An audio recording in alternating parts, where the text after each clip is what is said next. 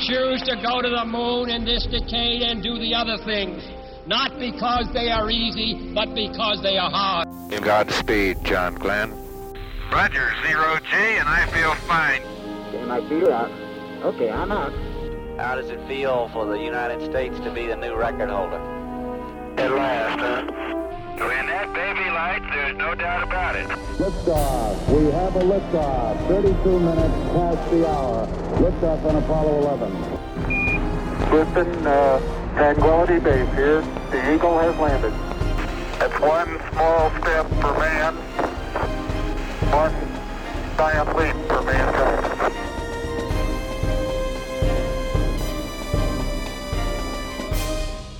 Hello and welcome. This is Michael Annis, and you're listening to episode 276 of the Space Rocket History Podcast.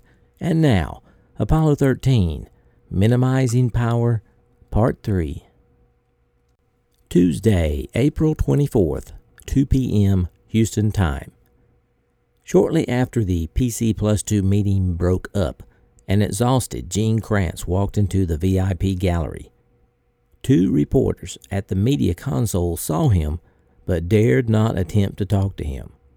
When the man at the center of the Apollo 13 crisis appears in the VIP gallery in the middle of the flight, he was not there to talk. He was there to sleep. Since the Gemini program, when NASA began conducting longer missions, the NASA medics had requested and the NASA bosses had provided on site sleeping quarters for flight controllers who needed to be on call around the clock. The accommodations weren't much, no more than a small windowless room in the Mission Control Building, with a shower, a sink, and two Army style beds. But for the controllers accustomed to sneaking off to an empty conference room if they needed a nap between shifts, it seemed like a luxury. The little bedroom was christened with great fanfare, and as soon as the next mission flew, controllers clamored for the chance to lay claim to it. But those first few who tried it out wished they hadn't bothered. The room was directly off a hallway with heavy foot traffic and chatter. Most of the sound leaked through the plasterboard walls, and the little bit that didn't flooded in whenever the door was open. The door itself had a hydraulic closing device that had apparently never been adjusted properly. When someone entered or exited the room, the door would groan, open reluctantly, and then slam shut with a sleep shattering bang. Even the shower's pipes banged and groaned. Despite all of this, on nearly every flight there were half a dozen or more dedicated controllers, including Gene Kranz, who insisted on staying at the center full time, so competition for the two cots was usually fierce. When lunar missions started becoming almost routine and fewer people worked consecutive shifts, Kranz had sworn off the noisy controller's bedroom for good. If he needed sleep, he decided he would retreat to the VIP gallery select a seat in one of the far shadowed corners, and catch as long a catnap as the schedule permitted. On Tuesday afternoon, Kranz, who had been working for more than 24 unbroken hours, decided to allow himself a break, and with a nod to the reporters working the VIP consoles, he settled into a cushioned chair. He knew that the nap he could steal would be a very short one. From the time Kranz turned his console over to Glynn Lunney late the previous evening, he had spent most of his time in room 210 with his Tiger team, poring over his strip charts and consumables profiles. Although the story the data told him was not a happy one, on the LEM side of the room, the picture was at least somewhat promising. After quickly conducting the consumables calculations that followed Aquarius's power up, Bob Heselmeyer, the white team Telmu, reviewed the numbers with Kranz and then, unlike most of the members of the white team, was sent back to the consoles. Heselmeyer was a good Telmu, but he was also the youngest one assigned to the Apollo 13 rotation. For the LEM's consumables work that had to be done, Kranz preferred Bill Peters, a Telmu on Jerry Griffin's gold team, who had worked every flight since Gus Grissom and John Young's Gemini 3 in 1965. Kranz's trust in Peters turned out to be well placed. After sitting down with Kranz for half the morning and conferring with Tom Kelly at Grumman for the other half, Bill Peters made remarkable strides in solving Aquarius's consumables crisis. Tackling the water and power problem first, the two resources in shortest supply, Peters was able to economize even more than Kelly and Heselmeyer had thought feasible. According to the profiles Peters and his electrical specialists came up with, it appeared possible to run the LEM on a minimum configuration of just 12 amps. The LEM normally needed about 55 amps of current to stay running. A fully powered LEM had about 1800 amp hours to use, divided among four batteries in the descent stage and two in the ascent stage. 12 amps wasn't much compared to this, but after factoring out that power demand over the time it would take the crew to come home and setting aside a small quantity of buffer power in case of further emergencies, Peters didn't figure he could afford to use much more. The more electricity the Telmu saved, the more water he would save as well, and Peters' strict battery diet thus conserved gallons of that scarce commodity as well. But all of the frugality he proposed came at a price. The partial shutdown of systems the LEM engineers had ordered between the free return burn and the PC Plus 2 was nothing compared to what Peters had planned for the long coast home. As soon as the speed up maneuver was completed at 8:40 p.m. this evening, he would order the disconnection of virtually every electricity consuming component the lunar module had, with the exception of 3 the communication system and one of its antennas, the cabin fan, which would circulate the available oxygen, and the water glycol coolant pumps to keep the temperature down in the other two systems. Power would be removed from the computer, guidance system, cabin heater, docking radar, landing radar, instrument panel displays, and hundreds of other pieces of equipment all of the sacrificed equipment could be powered back up in the event that it was needed for a subsequent burn or other maneuver, but to the extent possible, it would remain off for the entire return trip. There were certainly issues in Bill Peters' power down plan. For one thing, the already uncomfortable LEM promised to become even more uncomfortable with the loss of cabin light plunging the cockpit into darkness, and the loss of heat generating instruments driving the already chilly temperature down even more. Additionally, no one had yet solved the problem of how to scrub the cabin air free of carbon dioxide without fresh lithium hydroxide canisters to absorb the noxious gas. But perhaps most troubling the LEM would have to provide power for more than just its own systems. Before Lovell, Swigert, and Haise abandoned Odyssey, their dying command module had begun cannibalizing one of its three re entry batteries, automatically tapping into it for power after the three fuel cells expired. In order for the command module to be powered up again for re entry, that battery would have to be recharged and the only place to get the charge was from the already strained electrical system of Aquarius. Even as Peters was trying to figure out how to keep his spacecraft alive for the half week that lay ahead, John Aaron came by to borrow some current for his command module. Bill, Aaron said, trapping Peters in a corner of room 210 and speaking to him in the most winning Oklahoma drawl. You know, I can't run that command module on two and a half batteries. I know it, John, Peters said. And you know, I have to get it from you. I know that too. How much can you give me? How much do you need? Peters asked. Those are just little bitty batteries you've got. You don't need too much, do you? We've got to top off the depleted battery at about 50 amp hours, Aaron explained. And when they've abandoned ship, it was down to 16. So I'm going to have to ask you for about 34 amps. Peters thought for a moment. 34 amps I could do, but you're actually asking me for a lot more than that.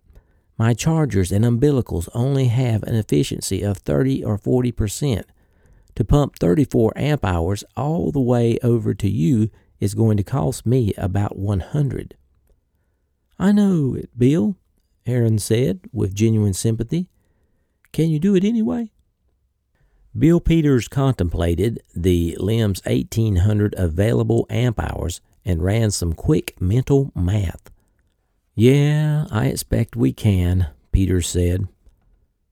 On the command module side of the room, things were even more complicated, and Aaron's ability to negotiate and cajole was going to be even more essential. But what was consuming most of the lead EECOM's time was not how he hoped to top off his batteries, but how he was going to power up Odyssey whether he had Bill Peters' extra amps or not. Ordinarily, the process of powering up an Apollo command module was extraordinarily costly in terms of power and in time. Before a launch, pad technicians usually needed up to a full day to accomplish the task, using thousands of amp hours of ground power to warm up each system and check its operability before declaring it ready for flight. The process was painstaking but with unlimited amps and unlimited hours at their disposal, NASA engineers preferred to be as careful as possible. With Apollo 13, Aaron would not have this luxury. He and Kranz ran some preliminary power projections and came up with some disturbing numbers. Assuming the Odyssey's third battery was indeed successfully topped off, Aaron would have merely two hours of electricity to use when the time came for reactivating the command module. For an engineer schooled in NASA's hyper cautious ways after Apollo 1, this seemed like extreme recklessness, but John Aaron believed it could be done. What concerned him most was how he was going to explain things to the flight controllers who oversaw the spacecraft's systems. In principle, every man in room 210 understood that engineering corners would have to be cut if the command module was going to make it home intact. But in practice, nobody wanted to think that their system would be affected, and Aaron did not relish telling them the news that it would. With Kranz standing by, he gathered the command module controllers around the conference table and said, Fellas, I know I'm not supposed to know about all your systems, so bear with me and correct me when I make a mistake. But I think I got some ideas how we can get these ships powered up when the time comes. Now, the way I see it, we're going to have to have about two hours of battery time to go from a cold stop to a full power up.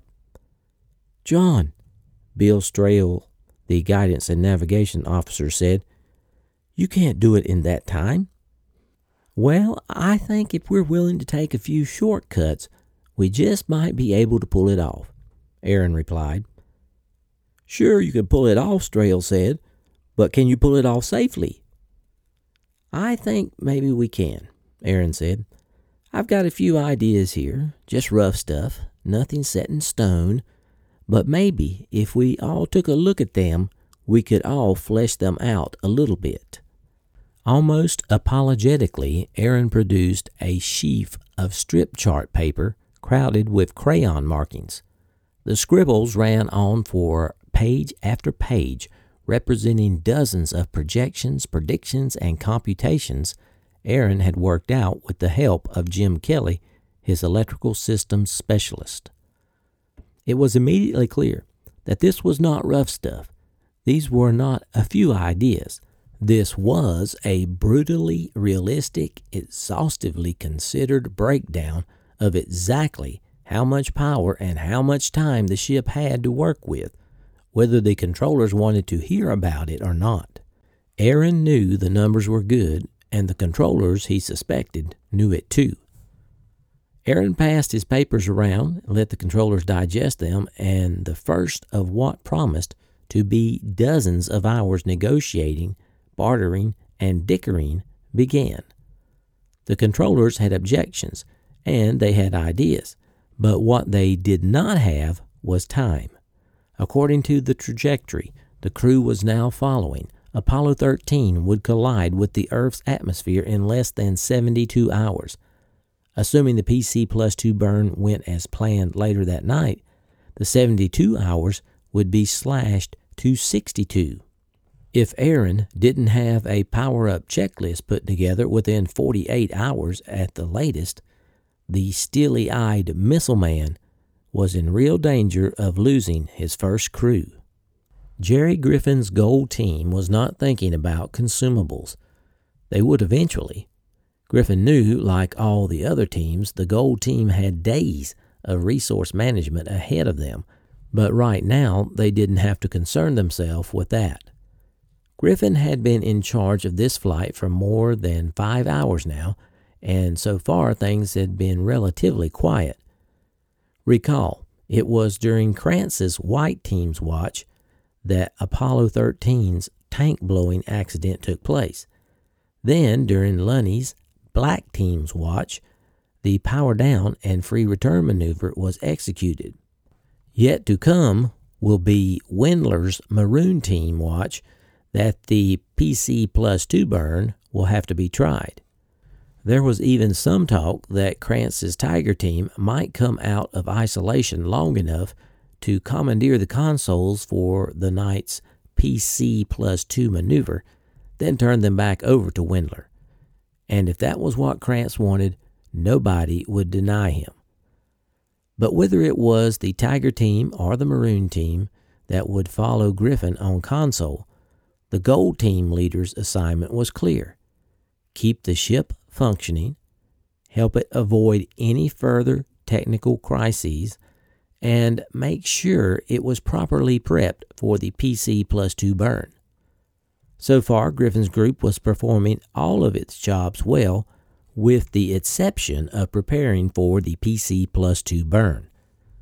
The earlier efforts of Lunney's black team to fine tune Aquarius's platform, despite the debris cloud surrounding the ship, had met with failure, so Lunny had decided to attempt the free return burn relying solely on the alignment transferred from the command module, hoping for the best, but with the knowledge the free return burn would be brief and any errors in the alignment of the platform would not be magnified that much.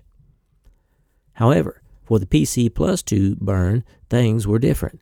Not only was the scheduled burn a sustained one, more than nine times longer than the short free return burn, that had placed the crew back on target to return to Earth, but it would also take place close to 18 hours later. This was a problem because guidance platforms had a tendency to drift over time, and even if the coordinates Lovell had transferred from Odyssey at 10 p.m. the previous night were still good at 2:43 in the morning, they would almost certainly have deteriorated by 8:10 the next night. For much of the past several hours, Griffin and his gold team had thus been in constant touch with the technicians in the simulator room across the Space Center campus, where Charlie Duke and John Young were trying to come up with some alignment solutions the black team guidance officers hadn't. But no luck so far. With star maps projected on the simulator's windows and an additional light source added to represent the sun, the two pilots had cartwheeled their mock LEM through every simulated orientation they could think of, trying to move Aquarius's windows deep enough into shadow to black out the debris cloud and allow the true stars to appear. No matter which way they turned, though, the sun continued to wash out the LEM, which set the debris twinkling and made even approximate star sightings impossible.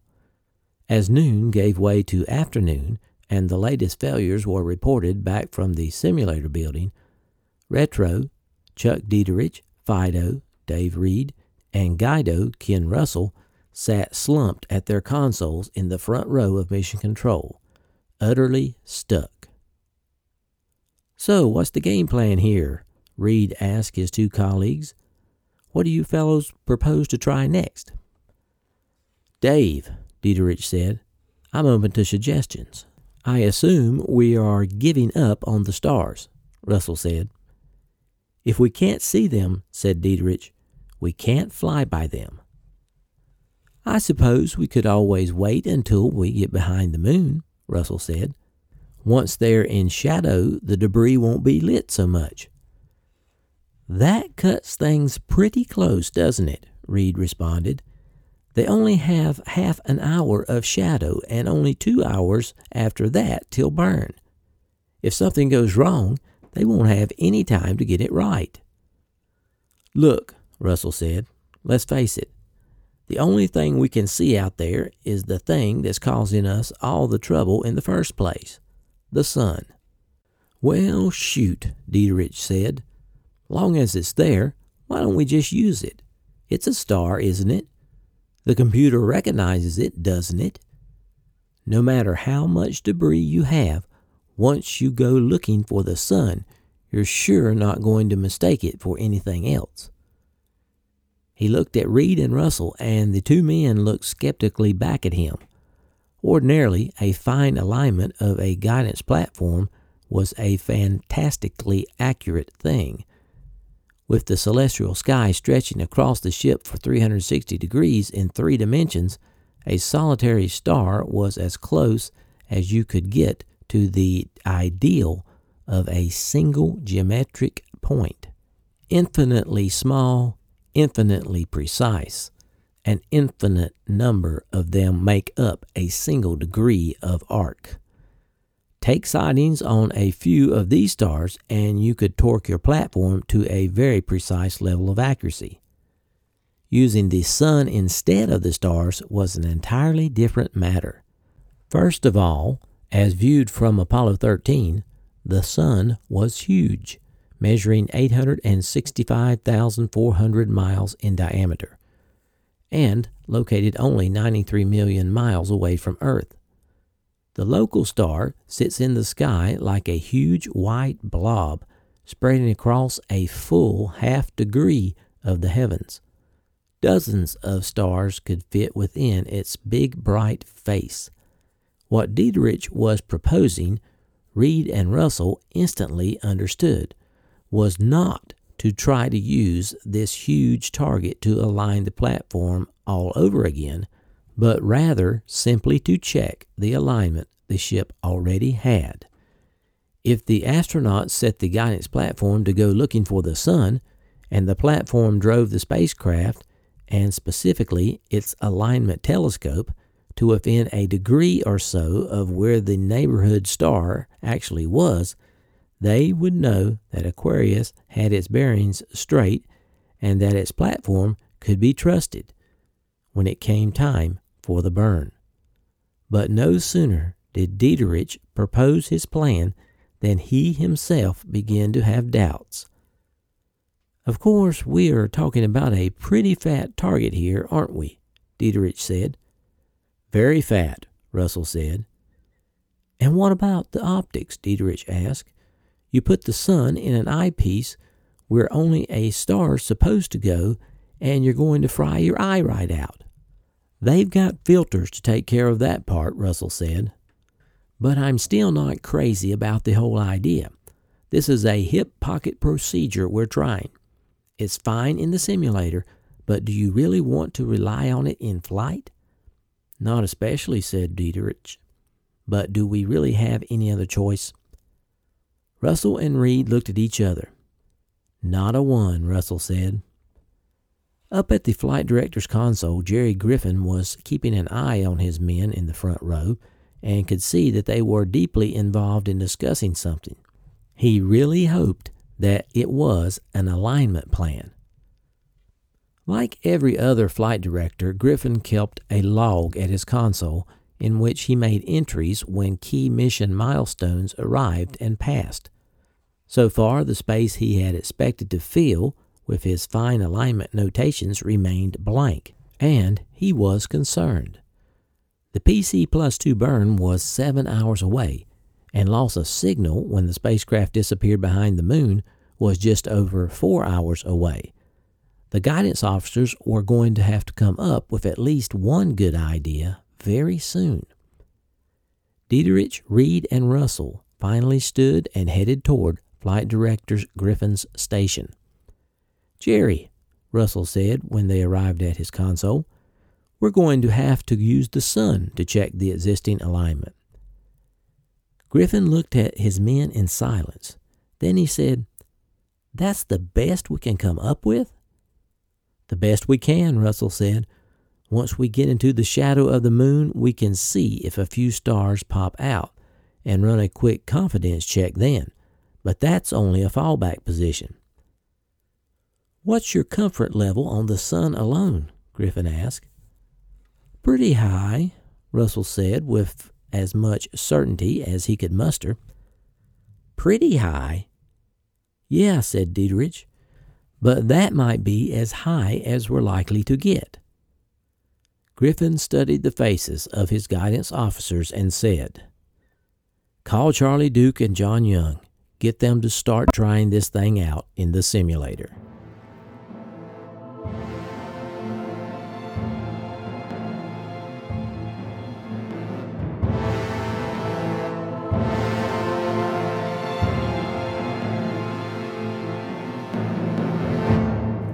Salutations from southeastern Indiana. This is Michael Annis, your host, and I wanted to say thanks for listening to episode number 276 of the Space Rocket History Podcast. Hope you enjoyed this episode. It was a pleasure to bring it to you. Want to give a big shout out to all my longtime listeners. Thanks for staying subscribed and extend a warm welcome to my new listeners. I'm glad you're here. Are you looking for old episodes of the podcast? Well, episodes 1 through 98 are available on iTunes, Google Play, and all your favorite podcatchers. Just look for the Space Rocket History Archive. Today, we salute my rocket emoji donors. These donors have donated for at least two years in a row and receive a rocket emoji next to their name on the donors list.